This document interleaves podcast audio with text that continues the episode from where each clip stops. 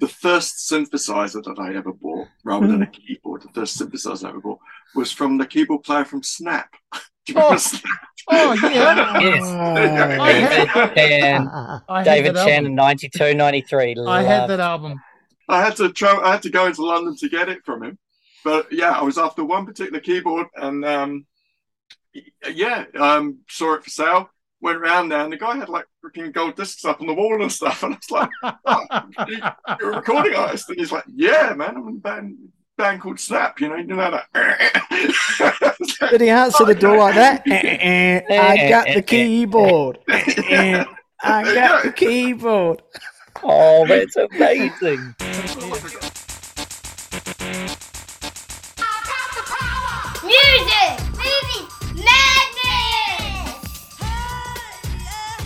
Hey, hey, hey, fellas! Welcome to 1994. How are we doing? Kia ora, David. Looking forward to this. Big Yes. time. Kia ora, David. I'm looking forward to this also. Yeah, very well. yes, 94. I'm very 90 excited about it. 94. That's right. We've got Ian, Glenn, myself. We're waiting and hoping and hoping and waiting that Martin will be joining us live from the UK.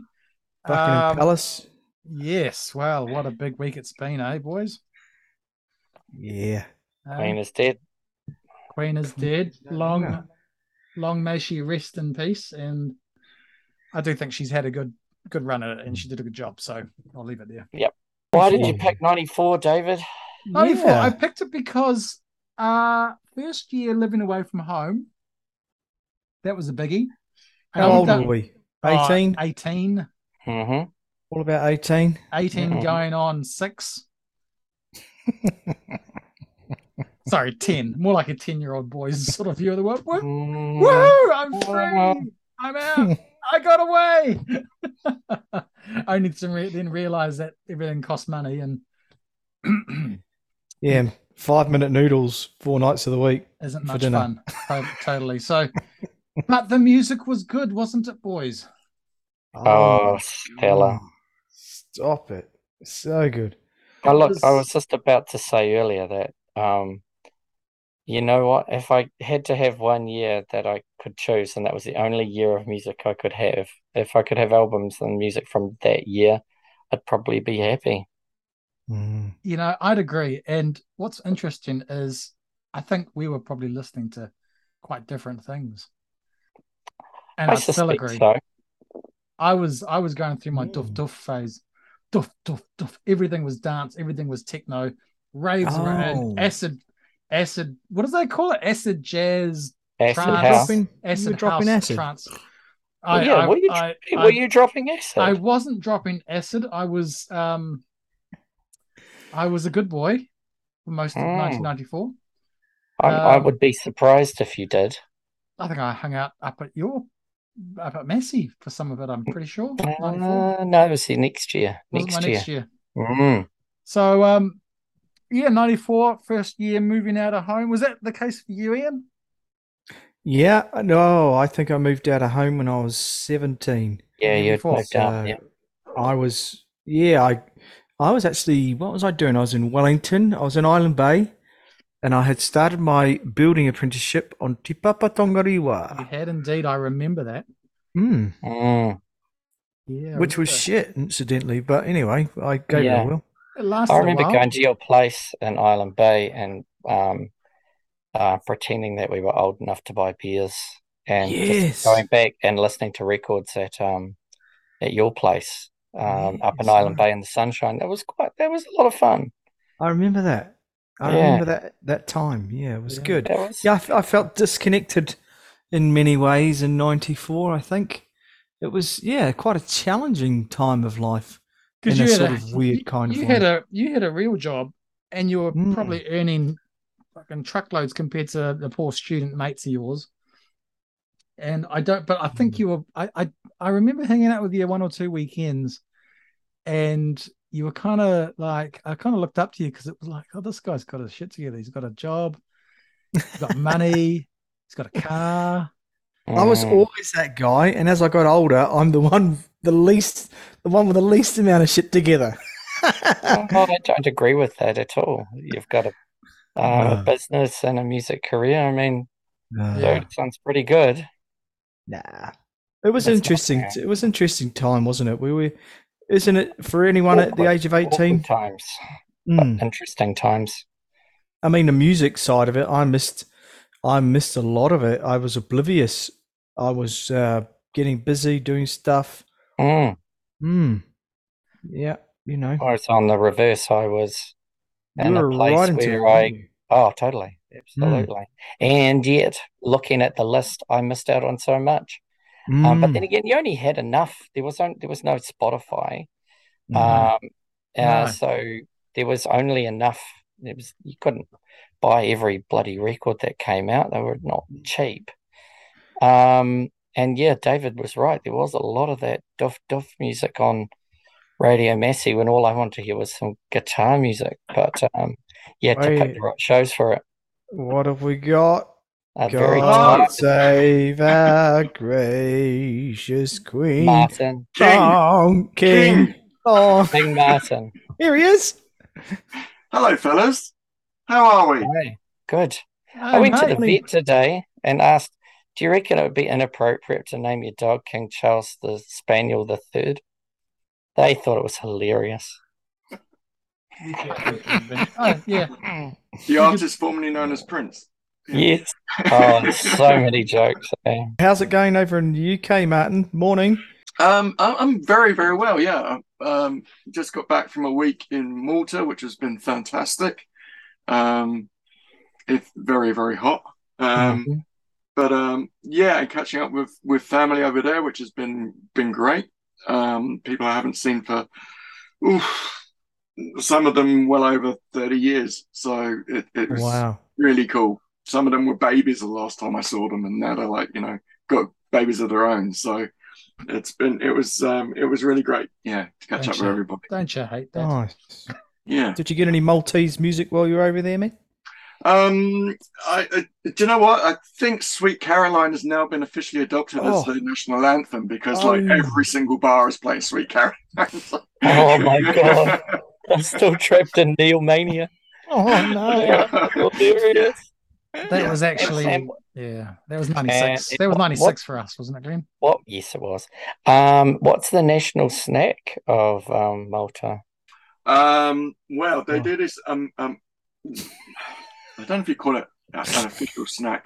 It's not the official snack of Malta, but um, they have this amazing uh, pastry thing you can get called a pastizzi, and it's Mm. uh, it's like phyllo pastry with like ricotta cheese in it. Oh, There is also like a mushy pea one, but nobody likes that one. Uh, Mm. but the ricotta cheese one, damn, they're good. And and the drink is uh, well, the beer's called Cisk, uh, which is really really good. And I've, I've sampled many of those over the last week. And um, there's also a soft drink you can get called Kinnie, which is an an, an acquired taste. It's like bitter orange kind of taste. oh, Uh, You do, but, um, do look like you look like you put a few pounds on, bro. Yeah, that's the screen. it's just the camera. That's a camera. No, Uh, that would sounds be a fair comment. Definitely. Sounds like yeah. those ricotta pasties. I'd be up for all that. All right, Yeah. fellas. Okay, I've got to rein this in, otherwise we'll never get onto it. Jesus. Nice What to see you, Martin. here? Good to have you on the show. Good to be Right. here. 94. Just a quick summary. Do you know 94? 94 year uh, Justin Bieber was born. Enough said about Oh. that. Thanks for that depressing And Harry Styles was born. Oh my god. The internet comes out in New Zealand. That's a Hey. story. I 94, wasn't aware of it. 94 is when the internet fin- Did you know in 94 we had in New Zealand around 300 uh, .co.nz websites. And of I those thought you were going to say 300 three- computers. 300 oh no no we did more than that. We probably had 400 or so but the um the the the company you might have heard amazon is launched in 94 selling Hmm. online books by some dude called jeff. Uh geocities is a thing. It's a website that comes out that basically lets you build websites if you're not a geek. You can do it yourself without having to code stuff on that. Um spam is first detected in the internet world, and internet cafes are a thing. Start popping up. So it's um the big It'll year. never catch on. It'll, It'll never catch on. Totally, Never. totally. Um, and and the, the cable that connects New Zealand to the rest of the world is not really a thing yet. Um, uh, well, it's actually slowly becoming the thing because NASA apparently pulled a pin for satellite transmission to New Zealand. Bet you didn't know that of internetness. Uh, so we're going to just uh, focus on the albums tonight or the songs, I think, fellas, because there's so much good stuff out there, and we kind of This agreed- exciting. This is tonight, man. There's some good stuff. Focus on the music. year. But we won't Who cho- forget who chose this one? We were. Me. Oh. Of course. David, the genius, Chan. I don't know. It just came out of nowhere. It was Friday, wasn't it? I kind of left it. I was spitballing all these ideas, and Glenn was rubbishing them. So I thought, well, what could I do? What? I don't think I rubbished them. Thurston never does that. It's just too easy getting I, a bite. I Forget build on like- other people's idea, and I and I wanted to maybe um clarify some of the points because I wasn't quite sure. No, no, all right. You can. You're in a. You're in a clarifying type of mood. Whereas I just Ah. thought, okay, '94 seems to be a good year because you know, was that your first year of freedom, Martin? Did you move out of home around then? Um, phew, blimey. Yeah, it would have been about 94, 95. Yeah. Mm. Um, and I just probably had I started uni. Yeah. Yeah, would have just probably in my first year of uni. Yeah. Yeah, yeah, big year for a lot of us. Um, so we're going to get into the albums and the songs, and I think I'll start with you, Ian, because you're looking quite. Me. You're looking like you're ready. No one else looks ready. I'm just I thinking about. I've, I've even got notes, David Chan. I'm There's- just thinking. We're Shut up, waiting Thurston. Shut up, Cobra- Thurston. I'm just thinking. Cobra, we're waiting to spring. I think we'll finish with Glenn if we've got time. Off you go, Ian. Yeah, I, I only look like this because I'm thinking about those ricotta pasties. Damn it. Um, so, uh, 1994, my first album of choice is. Um, I'm going to say a name, and you're all going to go, "Who?" So I have chosen Loreena McKennitt. Ah, The Who? last name rings a bell, but um, I don't know the first. Not no relation to Paul McKinnett, the hypnotizing No, guy. no. No. All right. So yeah, well, that was a better response than what I thought I was going to get. Um, this uh, Loreena McKennitt is a Canadian, Canadian, and uh, she is. Wikipedia describe her as folk music, and I think that's wrong. I think she's actually Celtic world music. So the album I chose is called Mask and Mirror and this is her fifth studio album. And Loreena McKennitt is uh, she's a soprano singer. She's probably the closest thing I like would compare to maybe Kate Bushy, but better. And um, so the album Mask and the album Mask and Mirror is really good, and I chose this album because uh, in when I heard this, it it had a real uh, musical interest for me. So it's a per, quite a person. Both choices are personal ones tonight. So uh, I was getting into music. I was enjoying sounds, and I heard this album, and it's got a real heavy. She writes music when she uh, places she goes to travel and explore, and she's an incredible musician and singer. And this album's got a real Eastern feel. So quite a lot of Moroccan style mm-hmm. music. So this is my first experience of probably modal things instead of scales. What does that? What's the difference? Well, I've heard it, but I don't know what they mean. I suppose a mode is a scale is something that you would is a bunch of notes you would take I mean, I don't know if this is correct. There's a bunch of notes you would take in a key of something, right? And a mode is this is, is similar. It's a bunch of notes, but they work in different ways, perhaps, or they different flavors. Maybe is that a good way to describe it?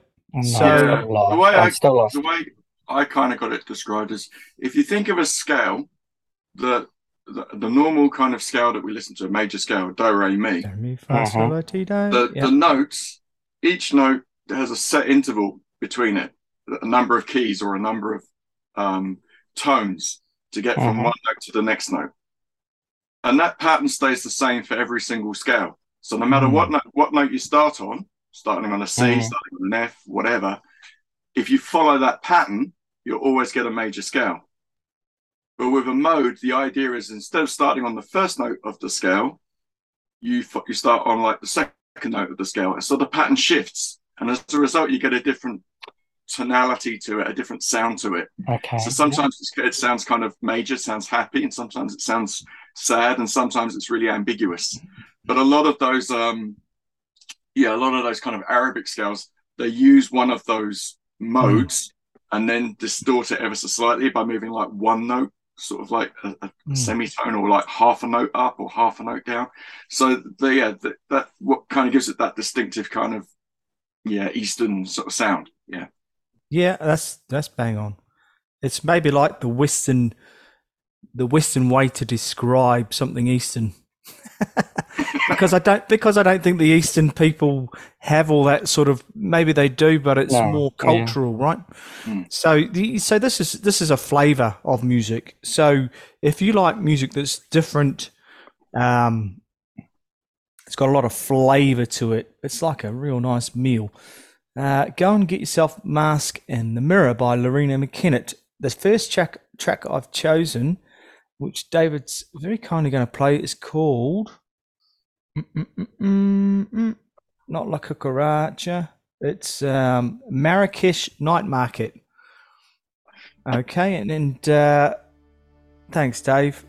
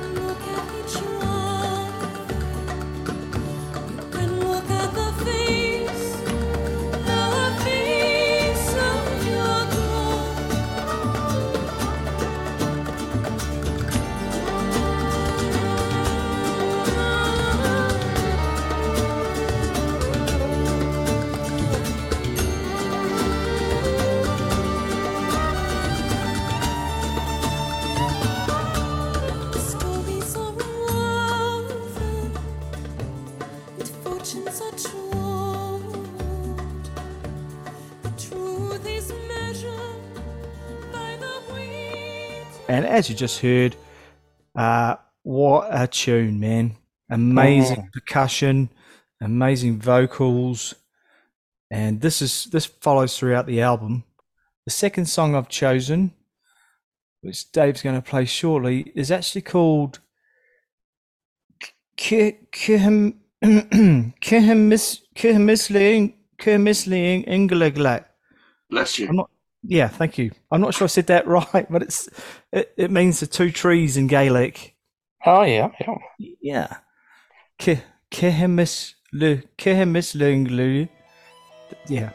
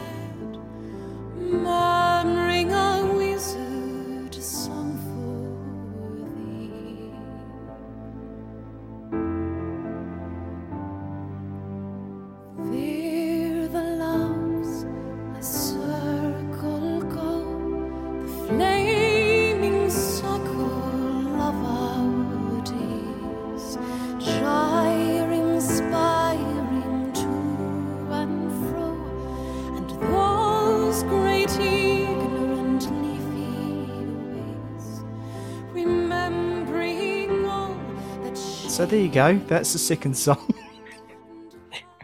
There you go.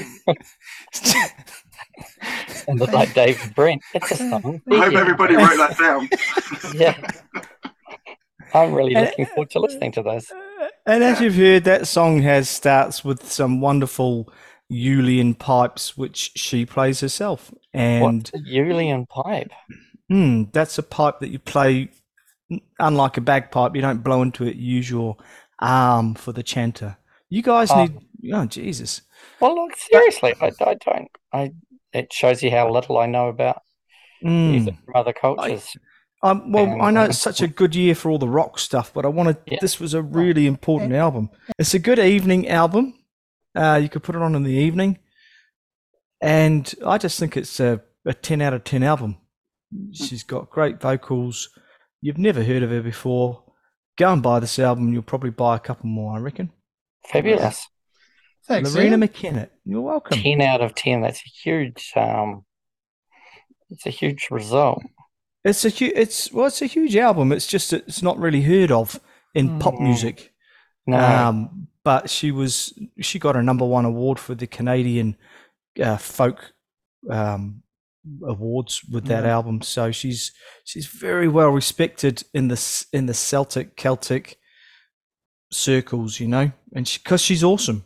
So go and have a listen to Loreena McKennitt, Mask and Mirror. You will Nice. not be disappointed. Thanks, Ian. Thanks, Pip. Welcome. Let's cut across to Martin. Uh, what have you got for is us, it mate? Celtic or Celtic? What is it? Or doesn't it matter? Depends where you are. Oh gosh, that makes it complicated. Yeah, Yeah. Where are you? I always thought it was Celtic. He's in Tower. I thought it was Celtic. I thought I've was never Celtic. heard Celtic. But there's a football club in Celtic Um, is a Scotland. football club in Scotland. It's spelt the same way, eh? Spelled exactly the same way, but that's definitely Celtic.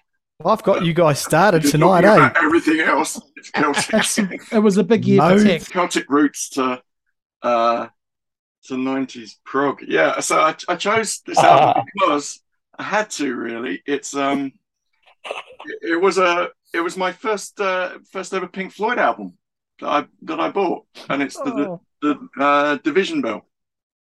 Um you always remember your first Floyd. you do. You Mhm. do.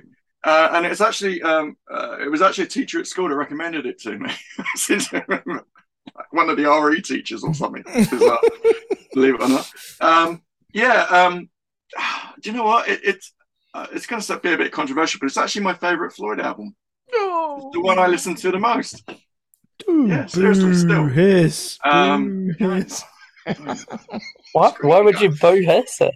No, it's Yeah, a good I- album. You can't love that stand it, eh? It's a, it's a cool album, and um, one of the reasons that I, I kind of relevant right now for me as well is it was actually recorded about three miles away from where I where I'm actually li- my my parents live. Oh, right. Uh, the Hampton Astoria, Court. the Astoria Um, is just down the road, is it? It is, yeah. So um, uh, talking to my parents today, we might actually be going to Hampton Court tomorrow, so I might do a, little bit of a Astoria spotting, see if I can find it. I think Mm. that would be very cool. Yeah. Um, so um, yeah. So the Astoria, by the way, is a houseboat, uh, which is moored on the River Thames, uh, which um, Dave Gilmour um, basically commandeered sometime in the eighties, I think, and now um, is is um, a recording studio and probably has a bowling alley out the back and stuff, you know. um, but um, yeah, as an album, um, it's kind of an interesting Pink Floyd album because it's it kind of like for me is like a different era of very much so obviously from the Roger stuff, but also I think it transitions quite well from mo- the previous album, which was Momentary Lapse of Reason as well. Um, it's quite a mellow album. I find it it's, it's almost sort of ambient in in a lot of it, and, and I know that um, the keyboard player Richard Wright had quite a big hand in this album, which he hadn't Mm. unlike the previous couple due to like the fact that he at that point he wasn't like an official member of the band. He was, or wasn't Mhm. contractually a member of the band i think it was. And there was uh, he wasn't very happy about the whole situation but he kind of got into these sessions quite heavily i think.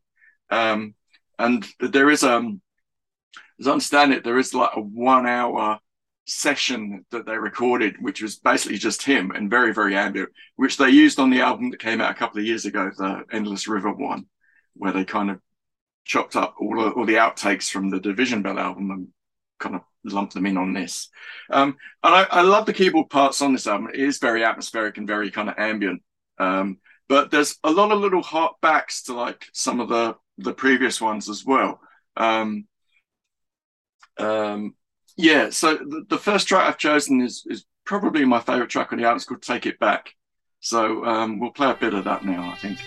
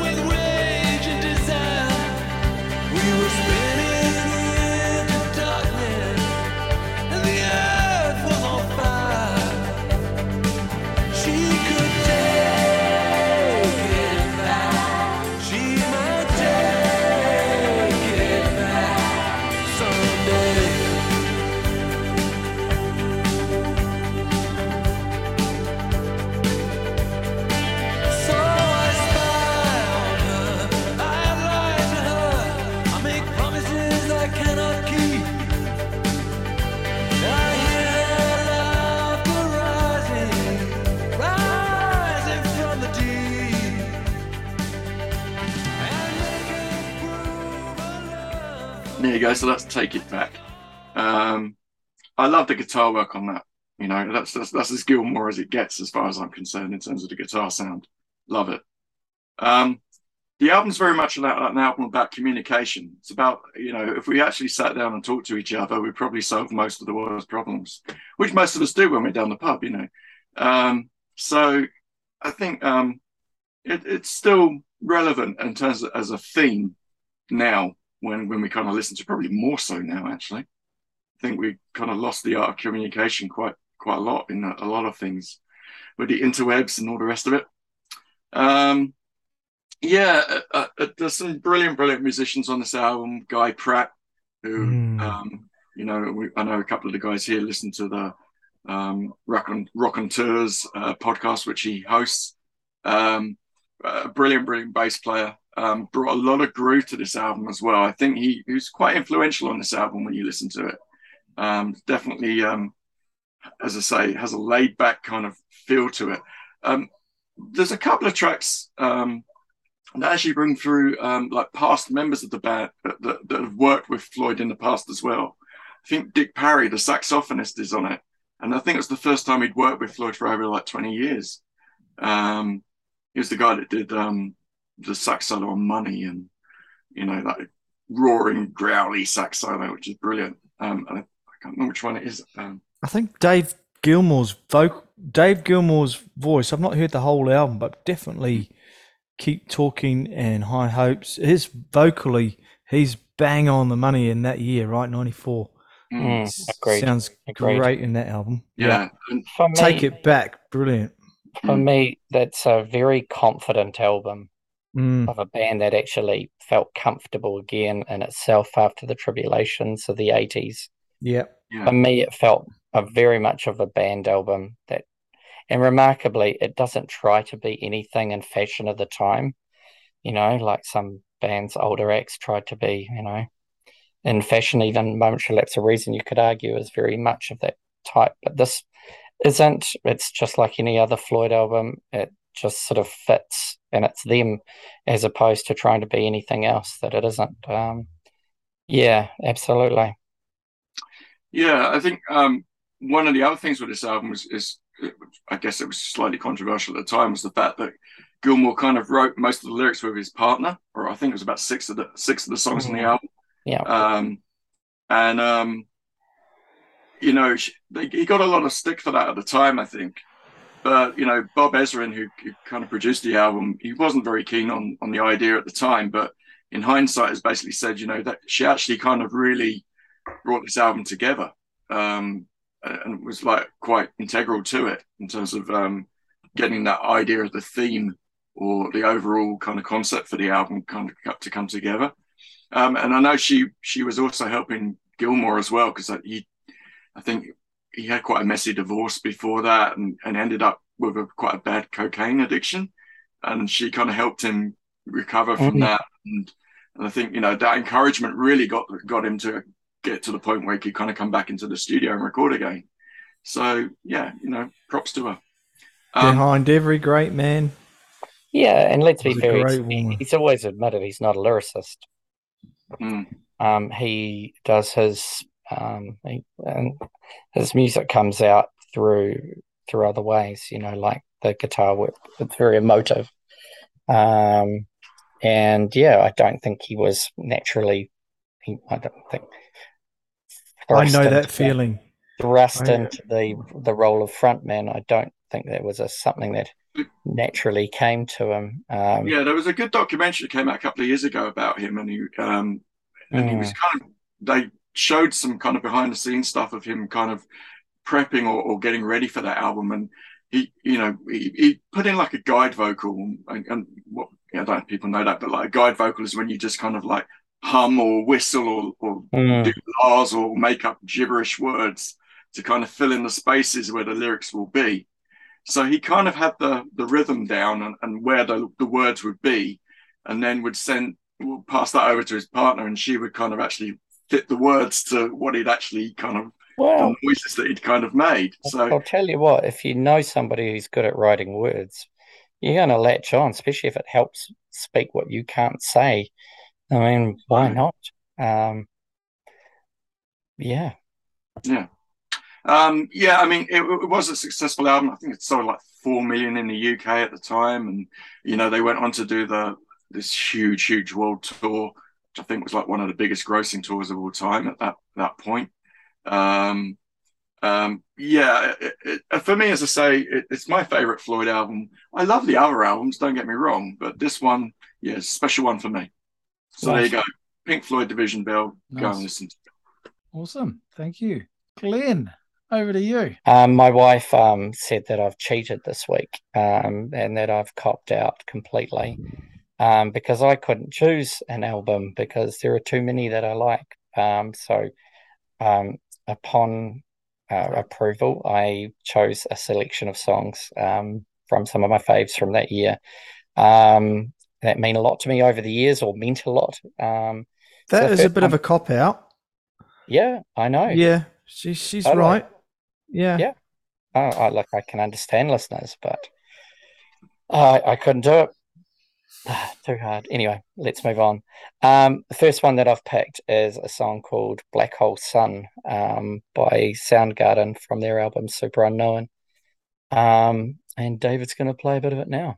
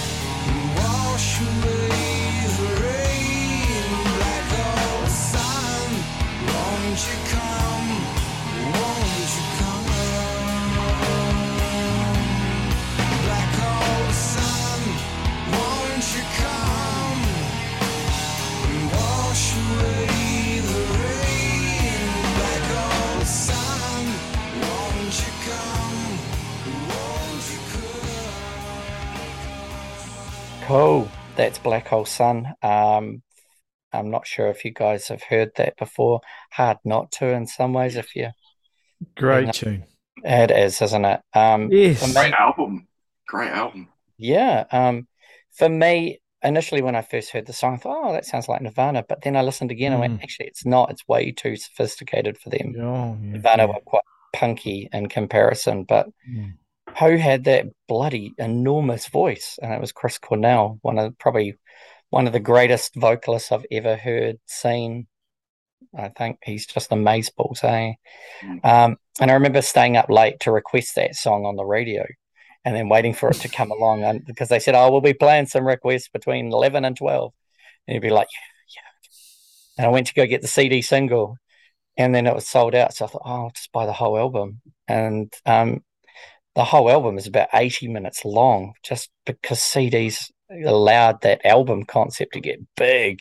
And in hindsight, the album is far too big. It absolutely monstrous.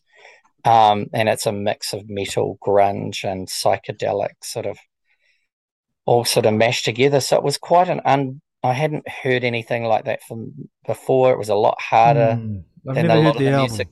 Not a lot harder than I was used to listening to. Mm. Um, after sort of 70s sort of rock and stuff. Um, but yeah, absolutely adore the record. Um, and Black Hole Sun is just an exceptional track. Kim Thayil's guitar, you know, beaming in from almost like outer space. Twist of video, lyrics that I don't really under, still understand now. Um, but it's, it, I don't know, it's just something magic about it right from that first opening, eh? Um, chorus pedals, lots of chorus pedals. Yeah, Yeah. definitely of its- of its- yeah. of its. Definitely Oh, takes and- back. oh, pedal board was just chorus pedals. Chorus. Yeah. Um, and then they had a drop D tuning, I think, on it for which gave it a different sort of sound. Oh, clever Uh, bastards. Oh, I know, but there was just all this mix in there. Um, but the couple of times I've seen it l- played live, it was just Chris playing it with his um, Strat um, or an acoustic playing it, and it still still Mm. raised the ears on your arms. Um, what a song! Um, and um, yeah, what an amazing record! And it just sort of blew the brain, not the blew the brain, mind blowing, and it sort of just opened the door for more with that sort of alternative stuff. I love the mix in it. So yeah, probably Ian, um, way too long these days, um, but maybe listen to it in two parts. Um, I would recommend eh? The next one is called Glory Box, and that's by Portishead um, from an album called Dummy. Um, who's heard of Portishead or listened to Portishead out of you three? Heard, heard of the name, I've not heard of heard them. any of the music. Yeah, All right. Now this this album here, Mercury Prize winner, um, I would say goes down as one of probably, if not, oh geez, I just love it. It's just so so damn good. Again, I didn't find out about the album until um, '96 or some time after, but um, what an impact it's made. Um, for me, it, it's a really interesting blend of different genres, all sort of mashed together with sad as lyrics and um, an amazing singer in the name of Beth um, Gibbons. Um, the music sort of has got lots of samples, sort of old school, sort of almost sort of James Bondish sort of samples that sort of come through it. Um, hip hop beats galore. You know, it's there is instruments in it as well, so actual playing. Um, and there's also kind of a bluesy sort of sound to it, but I mean, I could be wrong there, but for me, I sort of picked that up in a couple of the songs. Um, and Glory Box was um, along with Sour Times with the singles from it. What's the Um, album? It's called Dummy. Uh, Dummy. and so we'll play um, Glory Box now.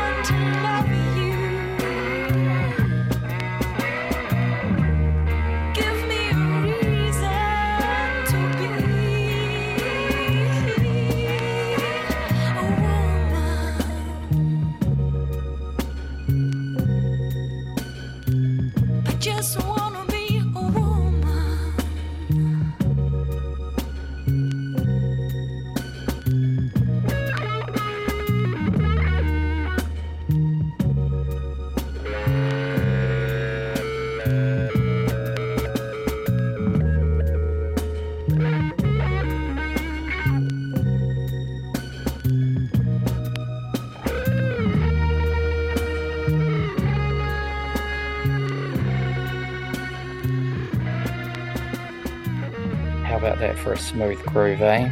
Amazing. Damn Oh, good. It is. It's that So- good. Um, Man. and probably one of the best shows I've ever been to um, was um, Portishead at the Town Hall in Wellington. Just exceptional. Um, yeah, came away from that going, oh my, what have I just seen? That was super, super special. Where, where Um, were they from, mate? Where are they? Where was Porter? uh, Bristol. Bristol. Yeah, that's right. Um, so I mean, all that whole thing about trip hop came out around that time, and I think you mentioned it earlier, David. There was a lot of blending of um, genres, um, and certainly this sort of is one, but it sort of created something new. Um, what Martin, you you you've heard it quite a bit, obviously. Yeah, yeah, um, yeah. It, there were a few bands from that kind of genre, and again, wasn't really my thing, but I really liked that album. I really liked the Massive Attack stuff that came out Mm. as well. Protection came out that year too. Yeah, yeah. Um, it was. It was kind of almost lounge, and, and it was like it was definitely something you know you put on at the end of the evening rather than you didn't want to put that on at the start of the party. Oh, okay. No, definitely not. But um, But- yeah, really good, really cool, chill out um kind of grooves. Um, But an edge, there's a there's an edge to it. pack in There's an edge yeah. to it. There's Yeah. an edge to it. There's sort of a dangerous sort of vibey edge to it, which oh, just lifts Well, they're from- almost just about swinging into R and B, but nah, bring it back. Lounge. Oh, there, there's R and definitely B. Bring it back. there's an there's a un, un un what's the word uncertain edge to it, which ah just makes it so addictive. Nice. Yeah, five stars or ten out of ten for me. That one. Beautiful. I've, I've just put it on my Spotify list tomorrow. Damn man, you well, well, I don't think you'll be disappointed, but Cool. yeah. All right, over to you, David Chan. Right. So I went through quite a bit of turmoil trying to land on an album, just like you, Glenn. But for You different, different reasons, mate. I put my 18 year old hat on and thought back to those days, what was I listening to? So I had a CD Discman. Remember those? yes. yeah, But I've still got the CDs, don't have the Discman. Uh, I was listening to um, quite a bit of hip hop and quite a bit of uh, dance music. So Warren G was um, Mhm. one of my CDs of the of the time, and I remember having that on um, repeat and Mm. know all the songs quite well. Uh, and then into the trance stuff like Jam and Spoon had an album out. Tripomatic Fairy Tales came out, I think late '93, early '94, um, and that's pretty um, out there.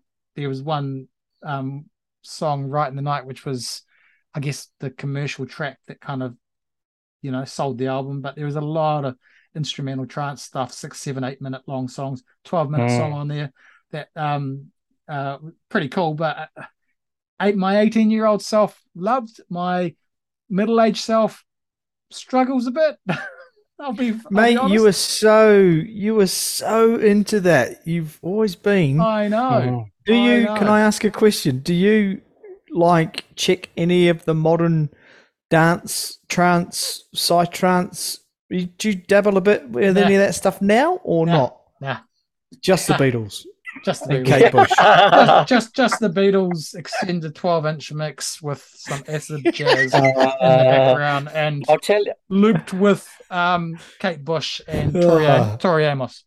I'll tell you what we need. We need our um our man in um, Melbourne to join us because Oh, I'm yeah. damn sure he'd be able to talk a lot about how I don't know. Imagine what his thoughts on '94 were. Mhm. Yeah, we'll need we'll need to get um Dom back again. Yeah, Shout out to you, Dom. be a good be a good um session because uh, a lot of the stuff I mean that was that was that was really peak peak dance, peak trance. You had Real McCoy, Two Unlimited, there were these bands coming up. A lot of German Oh, bands, German Damn. bands really coming to the forefront with um no, I'm cringing when you say that, oh man. dude, 24-7. You would have been into them, Ian. Two Unlimited. Oh. my uh, the first synthesizer that I ever bought, rather than a keyboard, the first synthesizer I ever bought was from the keyboard player from Snap. Do you Oh. Oh yeah, Yes. I had, David Chan, I David that Chan album. in 92, 93. I had that album. Oh. C+C Music Factory. Who's Snap, got the power, isn't it? the power? Yeah, man. But anyway, anyway, I, I digress because I actually bought it from that guy. Yeah. Really? Oh, Yeah. what really? His keyboard? Yes. yeah. He was. I had to try. I had to go into London to get it from him. But yeah, I was after one particular keyboard, and um, yeah, um, saw it for sale. Went around there, and the guy had like freaking gold discs up on the wall and stuff. And I was like, "You're a recording artist," and he's like, "Yeah, man, I'm in a band, band called Snap. You know, you know that."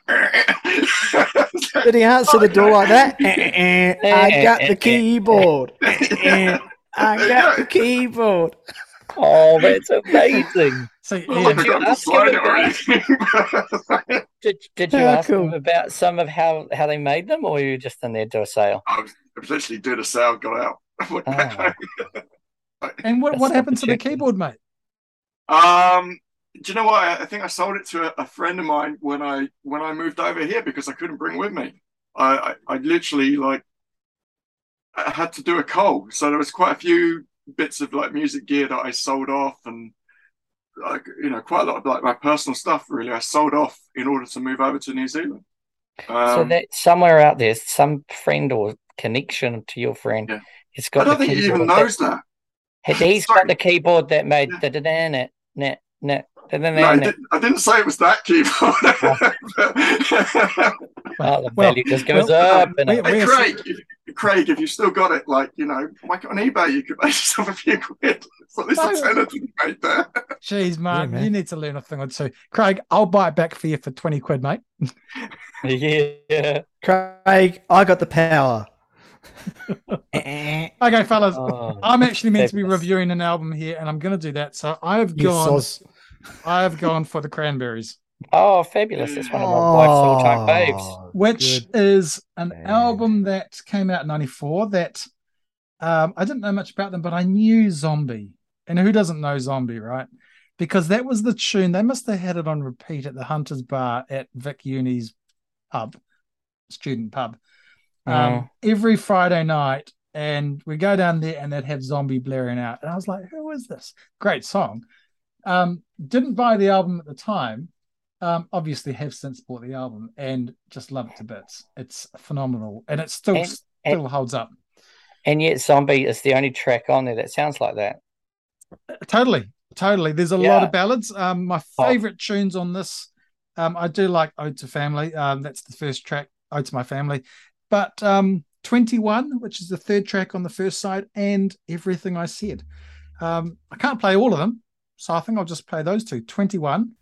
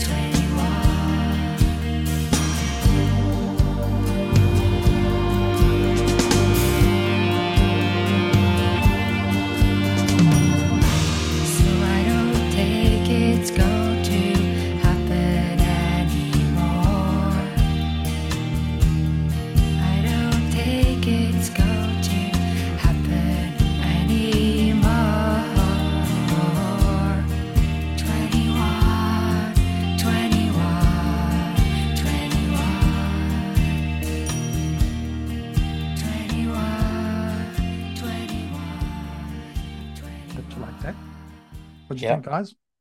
Yeah, it's, that's good. About It wasn't quite as good as 22, but it was all right. 21. And It was between 20 and 22. and everything I said.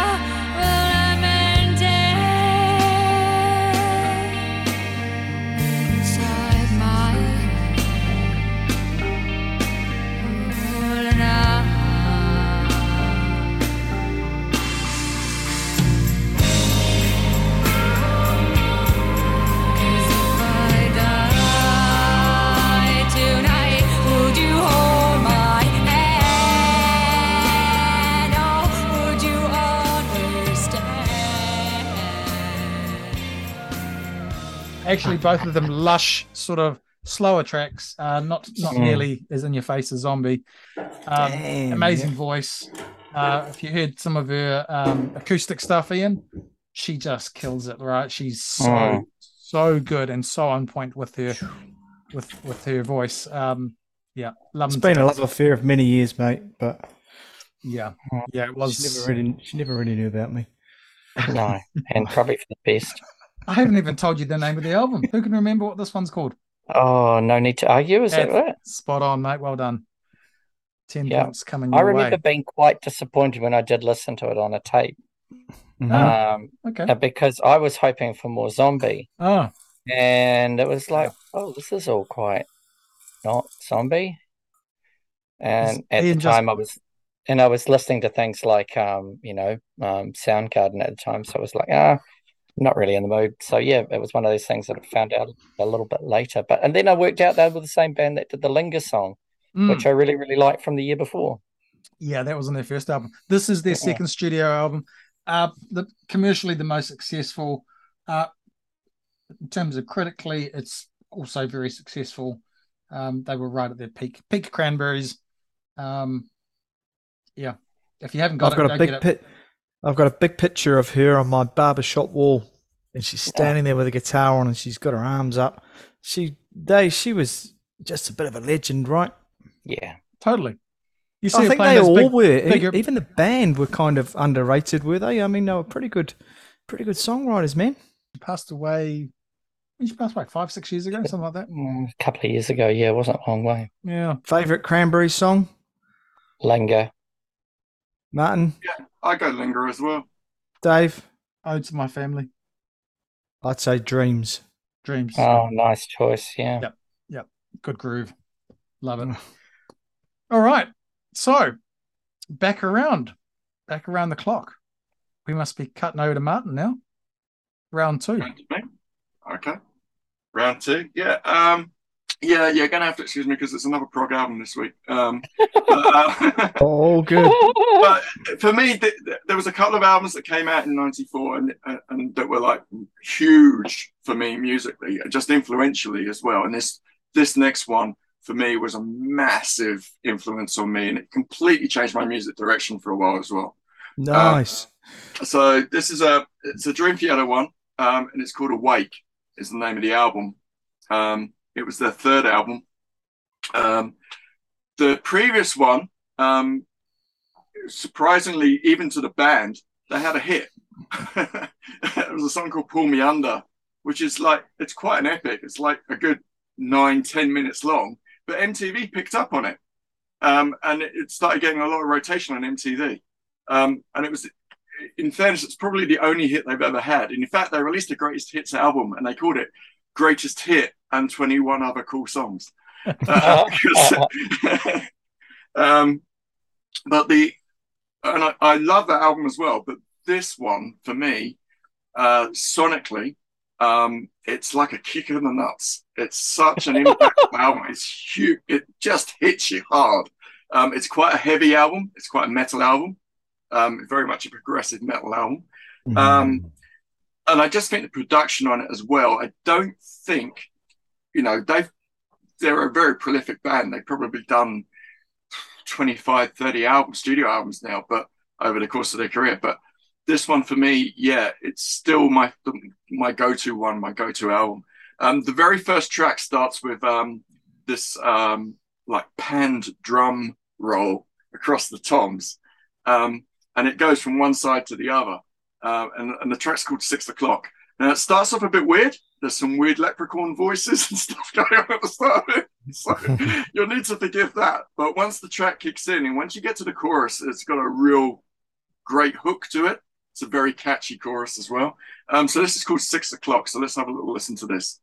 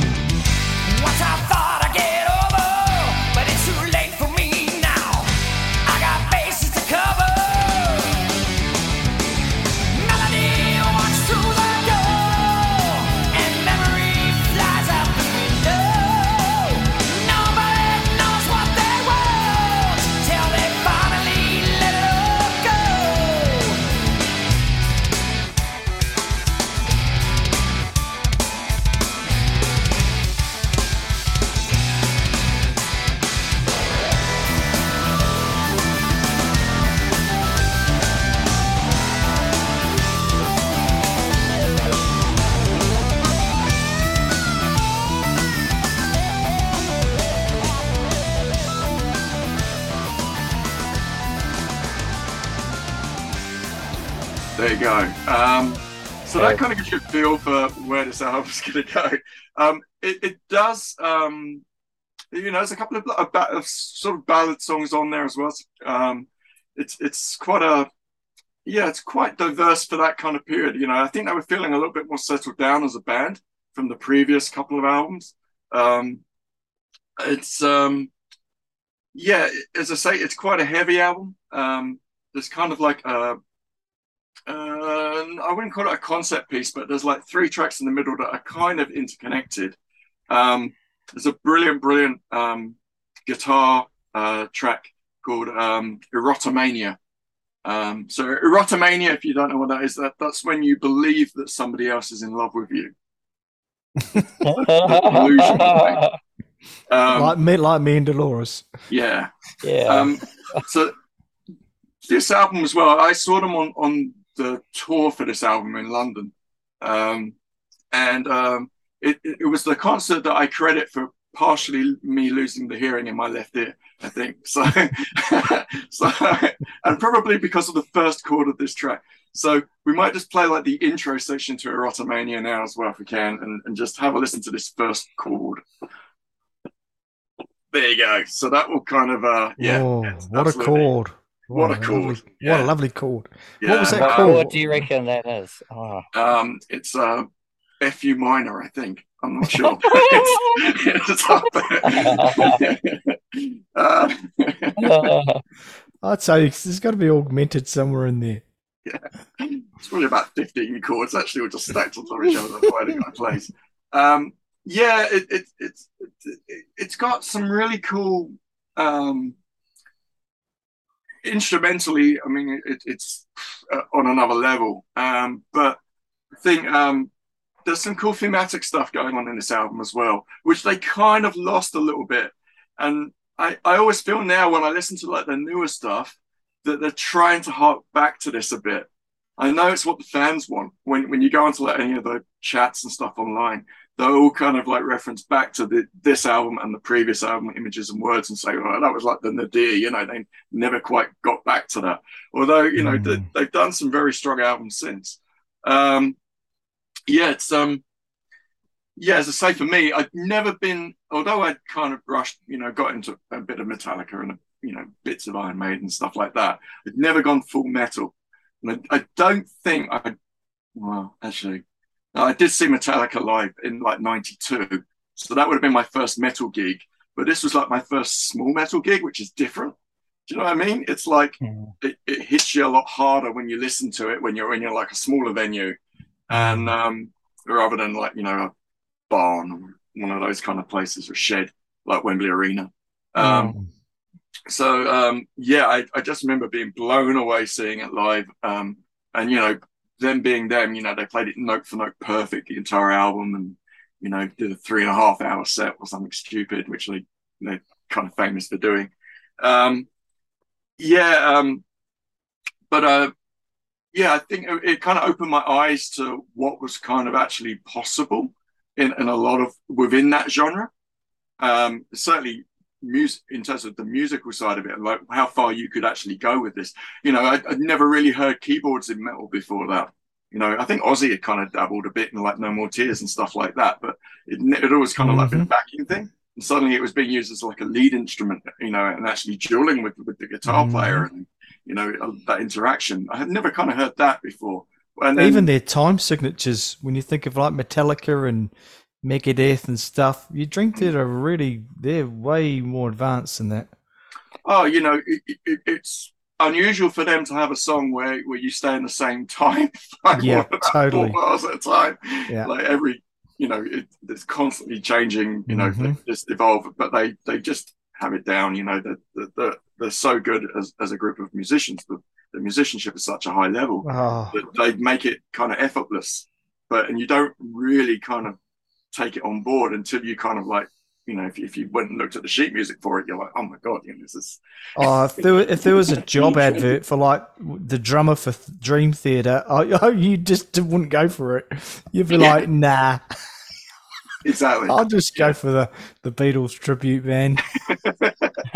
which is done actually. he did actually do a tribute band, so there you go. Um, yeah, so yeah, um, yeah. If you've got any kind of interest in like heavy or, or you know progressive music, um, this is one I would definitely kind of recommend to go and have a listen to, and you know loosen up the feelings a little bit. Um, it's, so- it's interesting that prog went metal, didn't it? They were so naturally similar. And yeah, you know, and, and so many uh, there's Yeah. prog bands, or then there's the other type of prog, which is sort of stoner rock. I suppose. I think Dream That's Theater really do the it so well. That's the thing. They do it. They integrate it real well. Yeah, so it's and- and almost I think at becomes their time own. as well. maybe? They crossed over at the point where, like, you know, metal was still, you Mm. know, we're still riding that Metallica wave. Yeah, yeah, to to a point, and um, it was kind of, um, you know, Guns N' Roses was still huge at that point, I guess. Um, although getting into the flabby stage, the Fat Elvis stage of their career, um, Hmm. it was, um, yeah, an interesting one. And I think, you know, as you say, like there wasn't many bands kind of doing that stuff at the time. It certainly wasn't Mm. fashionable. It wasn't fashionable then. It's not fashionable now, really. But I don't think it's ever been fashionable. well, yeah, you know. Yeah, and, and But you know, again, it opened my eyes to a lot of like older prog as well. So that's where I kind of got Yeah. into things like Yes and Rush. I'd never heard Rush until you know, and and they were a huge influence on Dream Theater. So yeah, um, it's um, yeah, it, it's still you know, yeah, the al- one of those go-to albums for me. I love it, love it to death. So yeah, Awake, um, well worth a check out. Mm, good. Right, must be over to you now, Ian. Yeah. Okay. I'll do my uh, second album for 1994. I- again, a, a lot like Martin. I think I was pretty influential at that time, listening to things that were giving me a bit of a music thrill or a kick. and um,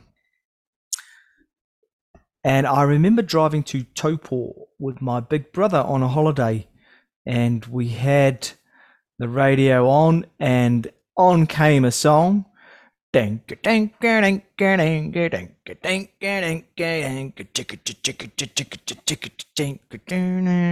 I was like, it's a blues song.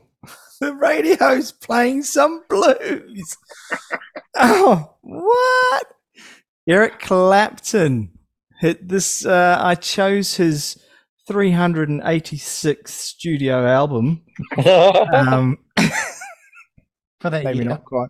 it's called From the Cradle, and uh, it's such a great album, and I think it's just a, it was just one of those times and moments where I was hanging out. You guys all know I love blues. I Mm. am a big blues fan, and I was just hanging out for some blues because you don't get it on the radio and it came on tore down as a song tore down i'm almost level with the ground and uh, i was i just remember turning the volume knob right up in his in his cordia shaking the doors. And uh, i was stoked. That was me. I was just happy. And i went and bought the album. And uh, yeah, and it's just a great album. It's Clapton doing what he does best, ripping off other blues artists, and yeah, I mean the the album's. I don't think he wrote anything on it. I'll just have a little flick here. Uh, no, they're pretty much all cover songs, to be honest. Um, but and to be fair, he's not the greatest songwriter in the world, eh? no, well, well, I like some of his Cream stuff. Oh yeah, but yeah, yeah, okay, yeah. Well, Cream's at a different level, isn't it? Yeah, but his blues, he just you know he he rips people off, and but he does it really tastefully, and he does a good job of it. So as a 18 year old, I was, you know, like a pig in shit, and I thought this is great, and um, I bought the album. It's 16 tracks. Uh, the first song I'm going to get you to play, David, um, I'm going to go for. Hmm, there's so many good ones on there, but let's go for track number one Blues Before Sunrise. A nice old shuffle.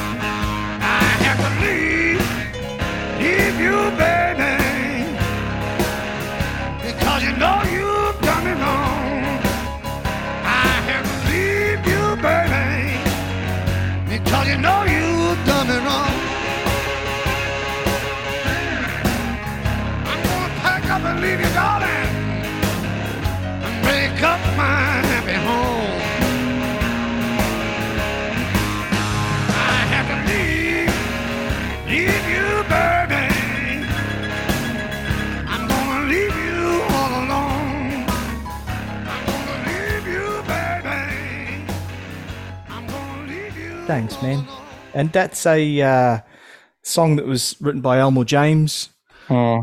and uh, it just brings you into the album with high hopes, good vibes, you know, good grooves. And the album goes through like that. Uh, he does cover some BB King. He does, oh man, some Tampa Red, some Freddie King. Oh, Otis.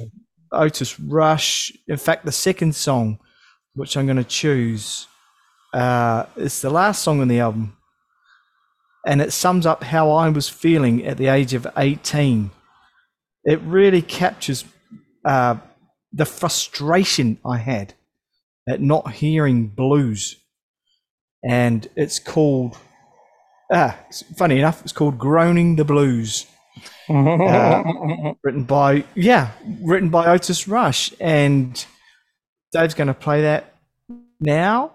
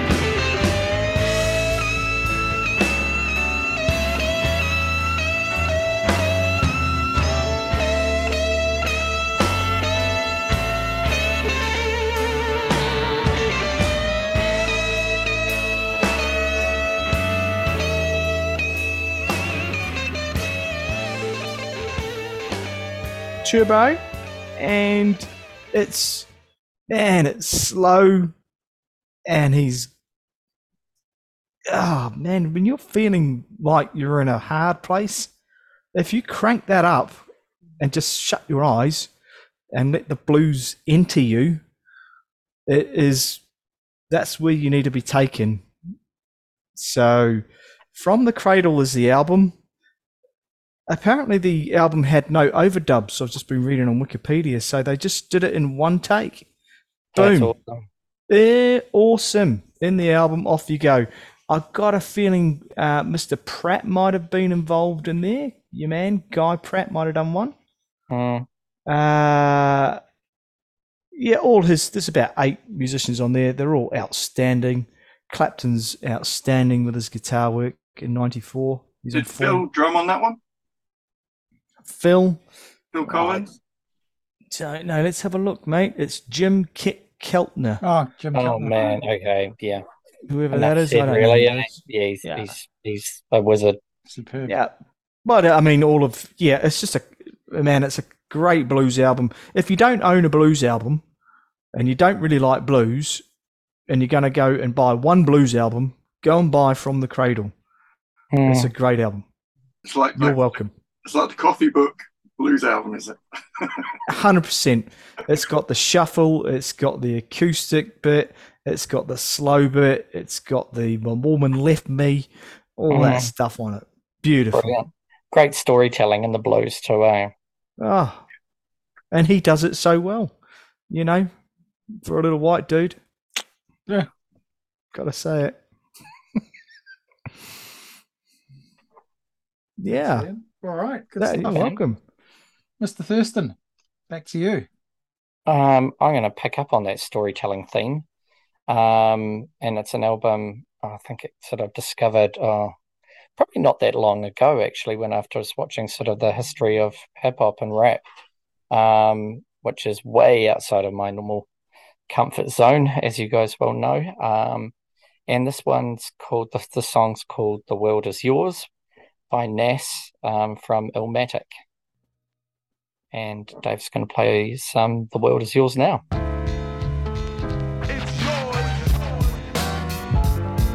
Whose world is this? The world is yours. The world is yours. It's mine, it's mine, it's mine. Whose world is this?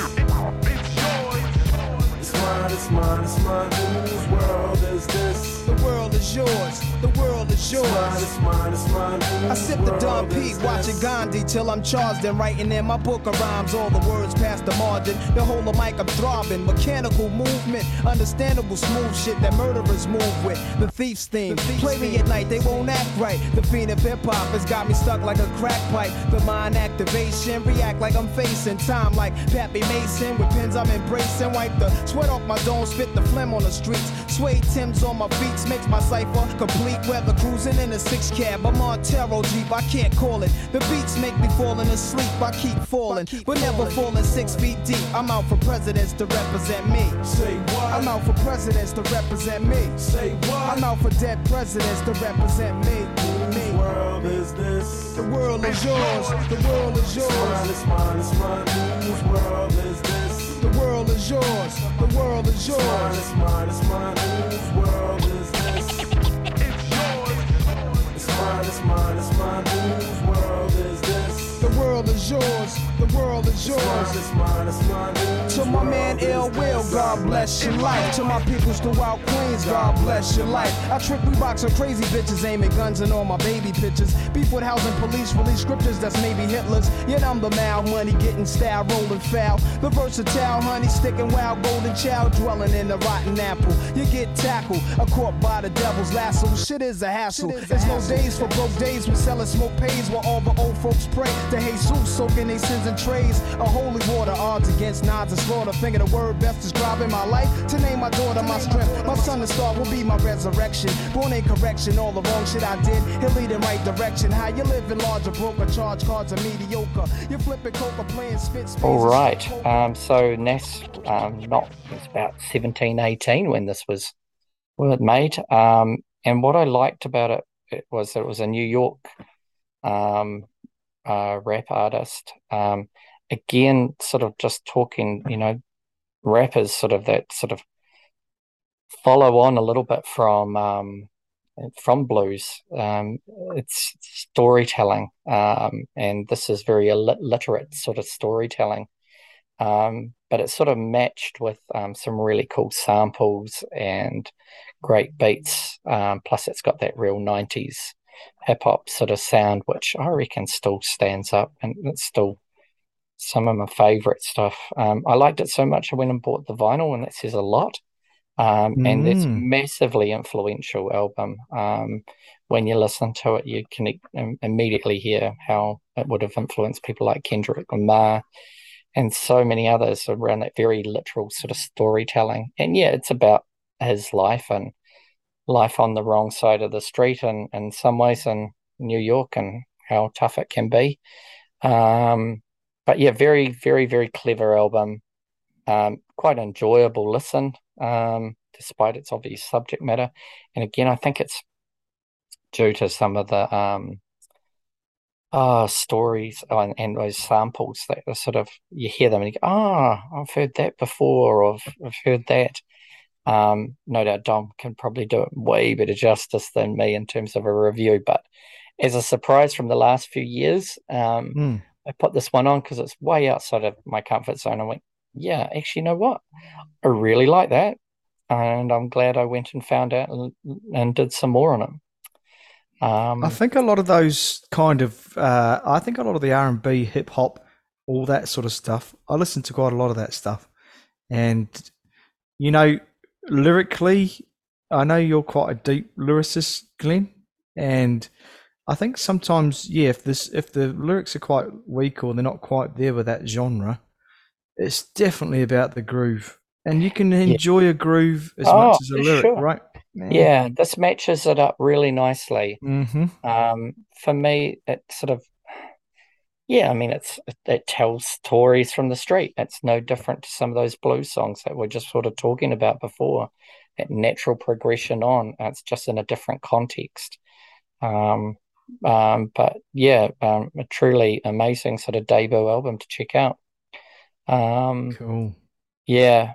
Um, from from that, we're going to take a, a, a big veer to some sort of alternative, sort of lo-fi indie pop, um, with a slice of Range Life by a band called Pavement from their Crooked Rain, Crooked Rain album. Um, and David's going to play Crook, um, Range Life now.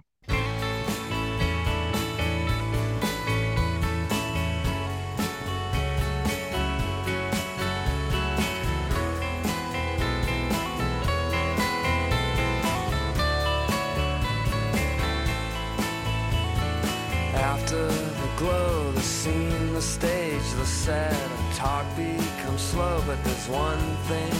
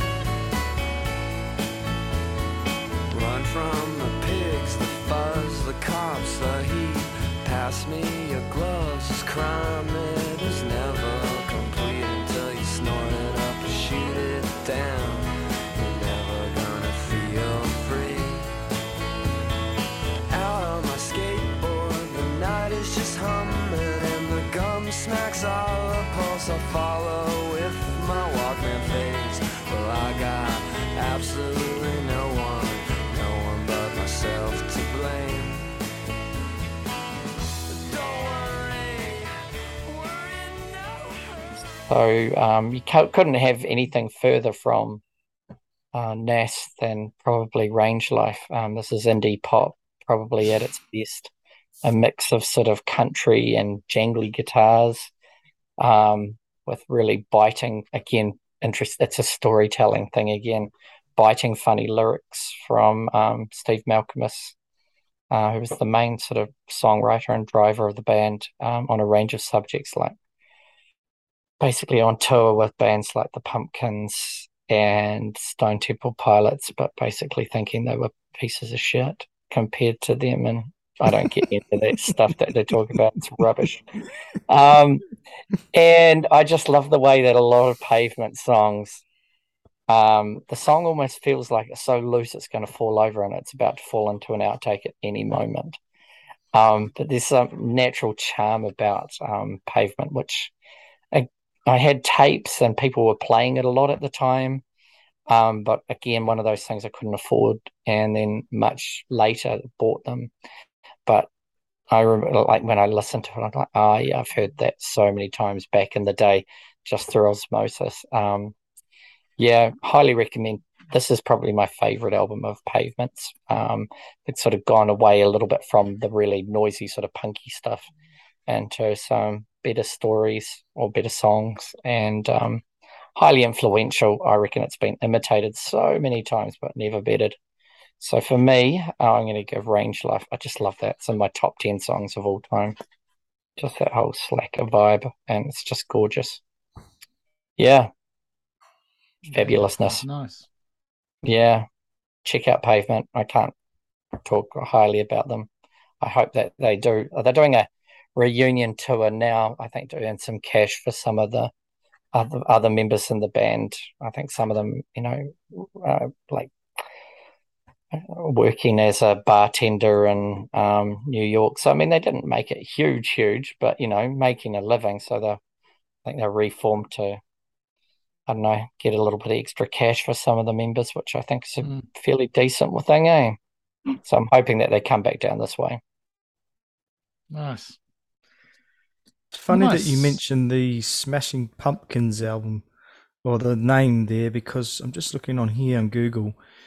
That Mellon Collie and the Infinite Sadness was 95 the year after. Mm. And I only just started listening to that about, I don't know, two years ago maybe.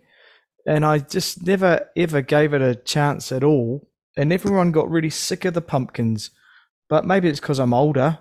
I, man, God, I think that's actually quite a nice album, man. Double album, I think it is. Yeah, and it's a double album in the CD era, so it's like, oh my God, it's far too Mm. long. Um, and you know, you could cut half of that and it'd still be a decent double. Yeah. Yeah. It's, There's a, so it's much, a- there's a lot of CD shit on it. albums were like 60 minutes, weren't they? Or 80 on 80. it. I think an that album. Clapton one's 80, yeah, 16 songs. Good lord. Mm. Yeah, I Yeah, like that- that. I like that. I, I find it now. Do you know what? I struggle with it, I'll be honest. Um, I've got with the shift to vinyl and a lot of people making for vinyl, the album has got shorter again and to about 45 minutes, which, you know what, I think is a great length. That that constraint, I think, Quality. actually helps the art. I Mm. think it ho- hones it better. Yeah, Not if you're in a prog band. No. Not if It's a like- Which means you have to release a lot more triple albums. Yeah, who gets the worst deal there? That's like costing us a fortune, boys. Holy you shit! You'll get two good songs on that album, mate. One on each side. Saturday, Yeah, I think so. Saturday, it's a Saturday. Yeah. David, mate. it's your choice, man. It's my turn. Okay. Hmm. So again, I could have gone the whole hip hop thing, but I was struggling to I listened to a lot of that stuff. You ever listen to some of that stuff back in the in in the sort of early nineties? I suppose that's mid nineties, and just cringe. Did any of that happen to you? Because Uh, it did to me. I, I, I think I no, not really. Um, Two Unlimited. I that sort even- of stuff makes didn't me cringe. that. I got I didn't get that far. Mm. De La Soul was Oh. really good. Did you listen to De La Soul? Yeah, Again, a- they were also So early let- late late eighties, Yeah. early nineties. again, it goes back to listening, watching these cool music docos. You go, oh wow, okay, yeah. They had When was big real song, McCoy? A roller skating jam Oh, named yeah, that's Saturday. different. Pop, Sounds- pop music had it. There, there was, you know, to be fair, pop music always has its fair share of, you know, Shit. things you look, look, you look back on and go. "Eh, eh, eh."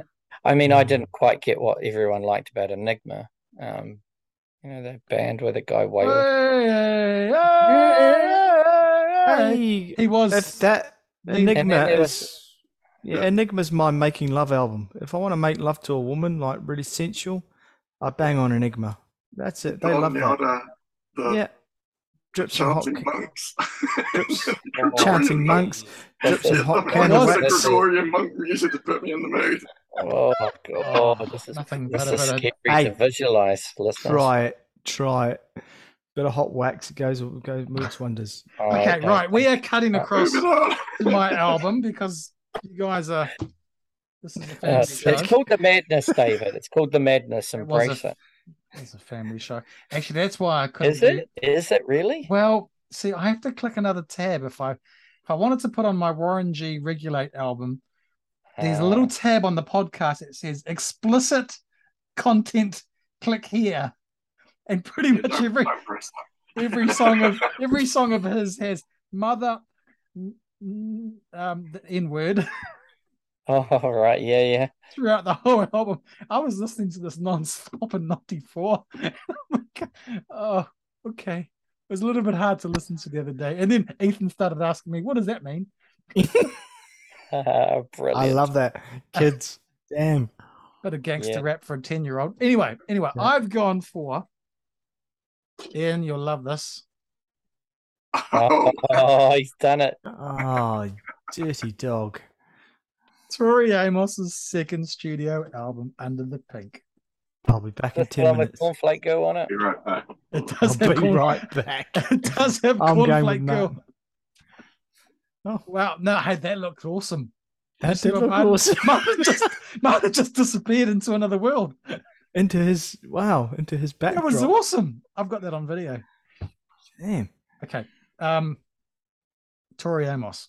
So have you guys ever heard of the idea that artists um sometimes put records together in sort of um like her first three albums go together. So um Little Earthquakes, Under the Pink, and Boys for Pele. Um widely recognized that those three albums um over the span of about four years are a set because they basically tell Oh, a story yes, about yes. her Yep. about about her her um uh I guess her early style, her early kind of influences. Hey Martin, good to have you back. Hey, you'll like that video. I'm in a 94 music video right now. Gro- groove is in the night. The The light. In the night. I wish our The listeners light. could You need those that. little pink uh little Oh, pink um oh you got no hair. What do you call them? Pigtails. Um, hey, can win. you like, can you like edit certain bits of the like this and put it up on the on the on the tube? I can. Oh yeah. you I'll should do- do it. So then people Facebook. listening are like, what the hell are they on about? Martin that has got a backdrop of the Buckingham Palace. No, And- it's just Where, where is it? That's Big Thames. Ben. Oh, Big Big Ben. Ben is not in um not in Buckingham Palace. No, so he's Down the got road. down Oh, the what road. the- He's, he's in London. So this and he's it's a great Down it's a the really, uh, down the down the manor, mate. down the manor. And he's doing a dance in front of the backdrop, and it looked really, really good. And Oh, the what- fact that he just walked off as soon as David introduced his album and like classic timing. He was like, So no, it's postman. They had postman here. You know, they actually deliver mail. Who knew? Um, No, uh, Ian, you gave yeah, you're better than me, Ian. I didn't realize he was doing a dance. I thought he was having a bit of a heart attack. yeah, you were you're correct. Yeah, it's that Pastizzi coming back, just repeating on me a bit. Okay, right. Tori Amos, Under the Pink. Do you guys know much about this album? Yeah. Peeps. Is this the one with Silent all these years on it? No, that was the first one. Oh, okay. That was Little Earthquakes. This is her follow up. Um, actually, Cornflake com- Girl. it does. Yeah. And I had no idea that that is about female genitalia mutilation. Do you know that, Ian? No, no, nor did I. Um, That sounds horrible. No. You, know, you didn't I- know that. I this thought it was quite a good tune, but now I'm like, It is an amazing tune, but uh, it has. Um, okay, so if we're talking lyricists here, she's she's pretty good. she knows her Mhm. stuff. Um, a couple of really good tracks on this. So yeah, second studio album. By now, she's obviously done fairly well um, out of um, Little Earthquakes, and has a little bit, well, quite a lot more autonomy in the um, on the production side. I mean, it shows she's really bringing through the rock piano, sort of alt piano um, piece, and uh, and and the, the the content builds on from what she was sort of experiencing during Little Earthquakes. Um, some pretty tough tracks to listen to here. Uh, there's a one called "Past the Mission," which is um, I don't know if you know about Tori Amos. She was um, sexually assaulted when she was in her early 20s. She was raped at 21 by a fan at a at a gig. Um, and it was quite horrific, obviously. And she wrote, writes about it in her first album, and in the second follow-up album, she tells that she goes on and tells sort of the story about from the point of view of sort of not being the victim, and uh, and that and uh, but it's a it's a it's a cool little tune. It's got obviously a lot of meaning to it. Um, great little melody, and I'll play a little bit of it now.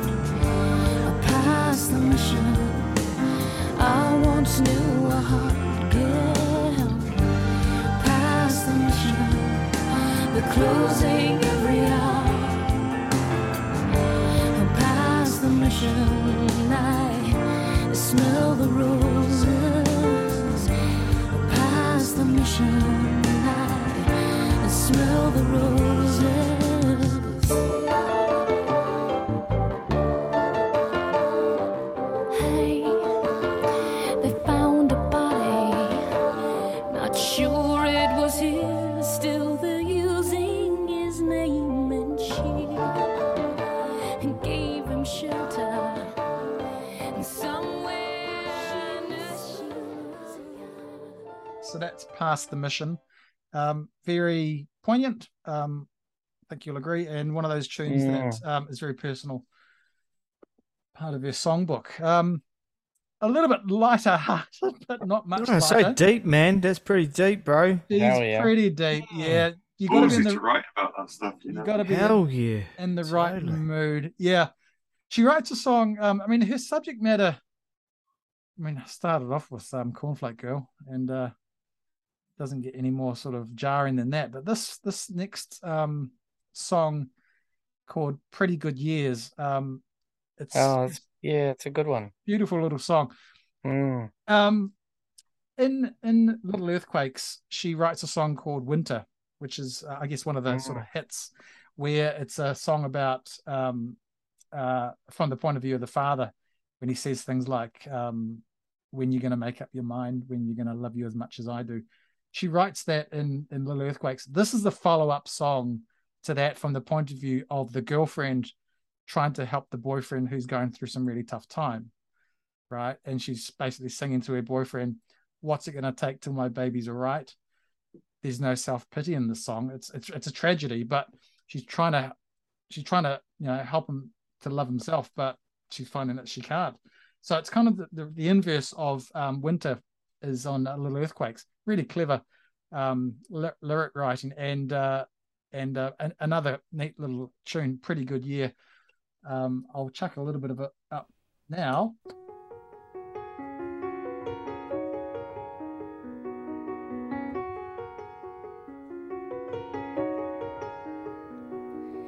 Tears on the sleeve of a man. Don't wanna be a boy today.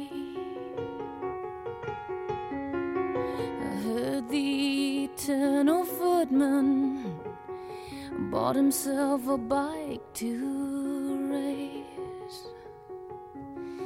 And Greggy writes letters and burns his CDs. They say you were something in those formative years.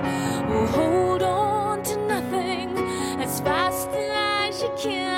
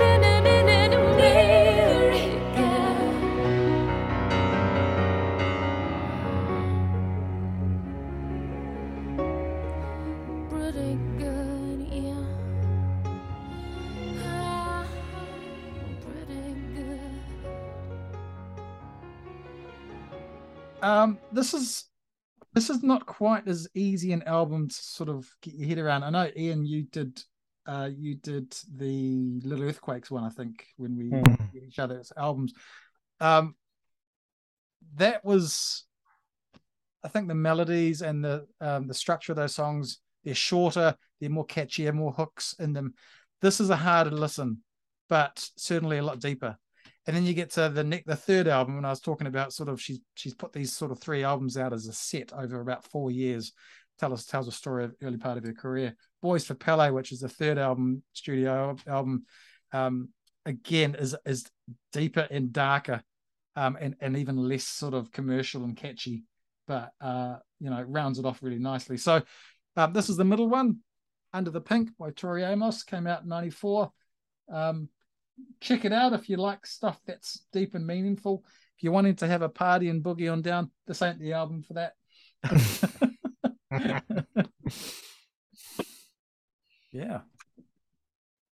Yeah, that it's funny because you know you, you say it's it's probably a less commercial album than the, the first one, but I think in terms of some of the hooks that she comes up with on that, in terms of her piano playing stuff, I hear a lot of Elton on that album. I hear a lot Oh, of hell like, yeah. Yeah. ch- Did you say that Elton? kind of- yeah, Oh, that kind of uh, tumbleweed connection kind of period, that sort Yeah, of early agree. Kind of period. It's it's on that album. I hear it a lot on that album. I agree with you. She's there's these reggae influences. It's it is uh, it, commercially it actually sold better, sold more, but that was probably because she had a name. She had she had a name. She, she was well known by this stage, and people were interested to see what she'd follow up with. Little Earthquakes is considered to be um, her sort of masterpiece. Um, this is also very good. Sold more records. This is a double LP. This one I've got here. I think it's because it's one of those half speed jobs, yeah, Mm. half speed pressings. But in pink vinyl too, fellas. Pink vinyl. It's called Under the Pink. I've, I've, yeah, well, I've got something that's a little bit different and that's got a funky as groove to it. Um, which would be which would be pretty cool to put on. What's that? It's called Closer. Um, and that's by Nine Inch Nails. Um, from an album called The Downward Spiral.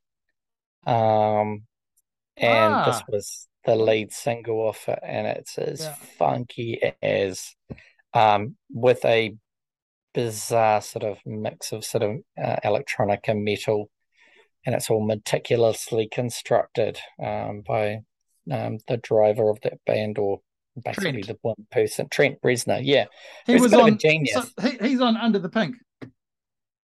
ah, is he now? He's um he's on that track I just played, Past the Mission. Mm. He's the backing vocals, and she got him in there because he's a hard ass.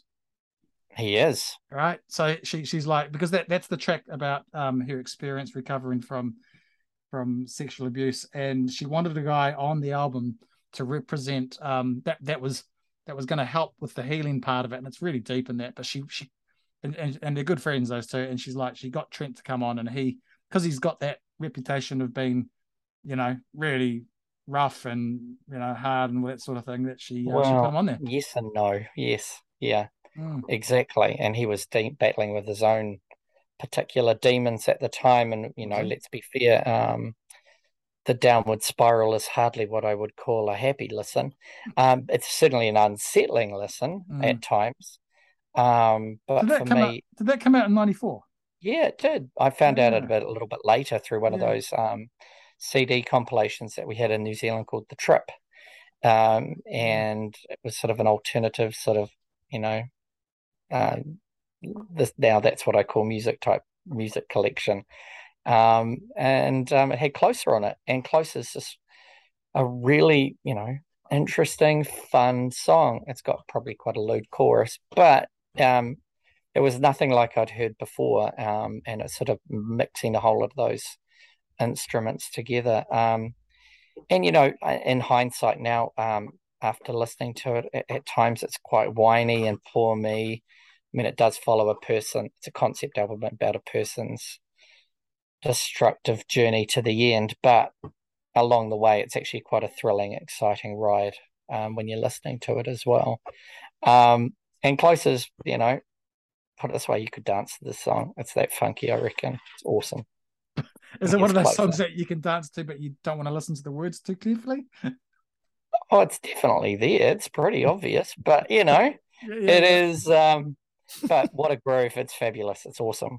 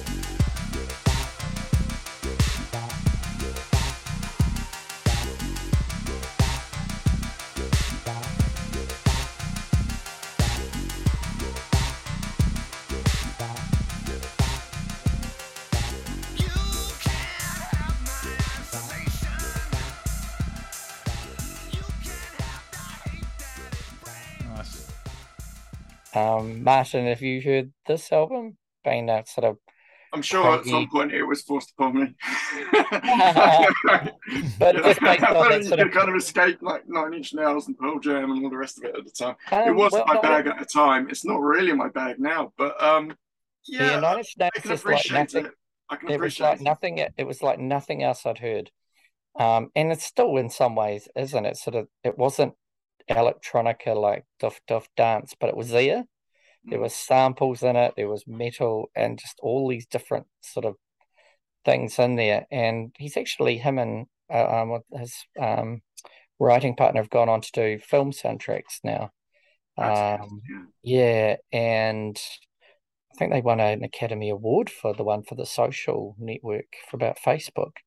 So Trent's uh, he's a bit of a brain box, one of those musical Mm. genius type people. Um, probably needs to collaborate a little bit more because that's I think when the best results come out. But as a study piece of um, yeah, you know, that concept album type thing, it, it's it, the it, the Downward Spiral's pretty choice. The remixes off the album are really fun as well. Um, yeah, I've seen Nine Inch Nails live, and I highly recommend. It was like a sonic and visual assault on the senses. Um, it was just I walked away from it going, "What the hell was that?" That was just it was so freaking intense, but clean, clear, and just man, it was most most impressive. That sounds But like anyway, the first half of that statement, Glenn, sounds like me listening to Warren G the other night. What the Sonic hell is what the hell is that? All those new words, Oh. I, those words I haven't heard for many years. yeah. Those are bad words that you shouldn't hear too often. Mm, but Closer, closer is a great dance song. It's just catchy hockey, and it got me into it. Yeah. Cool. Hmm. Well, thank you, Glenn, for that uplifting review after following my depressing rant. Mhm. Damn. Oh, 94 guys. So we could go. We could go out with high hopes from The big- Division Bell, which I, which I thought Okay, was so- I do I do want to ask the question since we have got a bit of time. Is Division Bell prog? Is Oh. Pink Floyd prog? Is the question, and um, I don't think it is. It's got elements of prog to it, Mm. but it's not prog. They're not good enough musicians to be prog. Ooh. Well, they're not. It's the constraints. Yes, they are good. Let's be fair, they're really good. But it's the constraints that made Pink Floyd Pink Floyd. I think it's the whole thing about you know having a concept. If you if you do an album with a concept in it, you, you're kind of automatically labeled as a prog band, but it's it's not always the case. Um, no, I wouldn't. I I I'd call them a kind of bluesy rock band. Agreed, yeah. Well, prog. Some cool, What does delight. prog? What does prog mean? It means progressive, Yeah. right? So prog rock, progressive rock. So where are they progress? What are they progressing to? I mean, I that could go in all directions, couldn't it? Really? Every band it's- evolves. Every band changes. They're pushing, sound over time. Well, pushing you hope so. I mean, boundaries. I think, you know, um, let's be fair, Pink Floyd were an indie band that got lucky. Yeah. I, don't- Do you- I, I say that every band evolves, but I was I saw a brilliant quote yesterday from Angus Young from ACDC, and he said, um, "Someone someone recently said that we've we've released uh, the same album eleven times." And says, "I object to that. We've released it twelve But times." Yeah, they they're not so progressive. Um, but they I- still I- kick some serious ass. We've Yes, never said, had okay. we've never had one of their albums on our show, have we?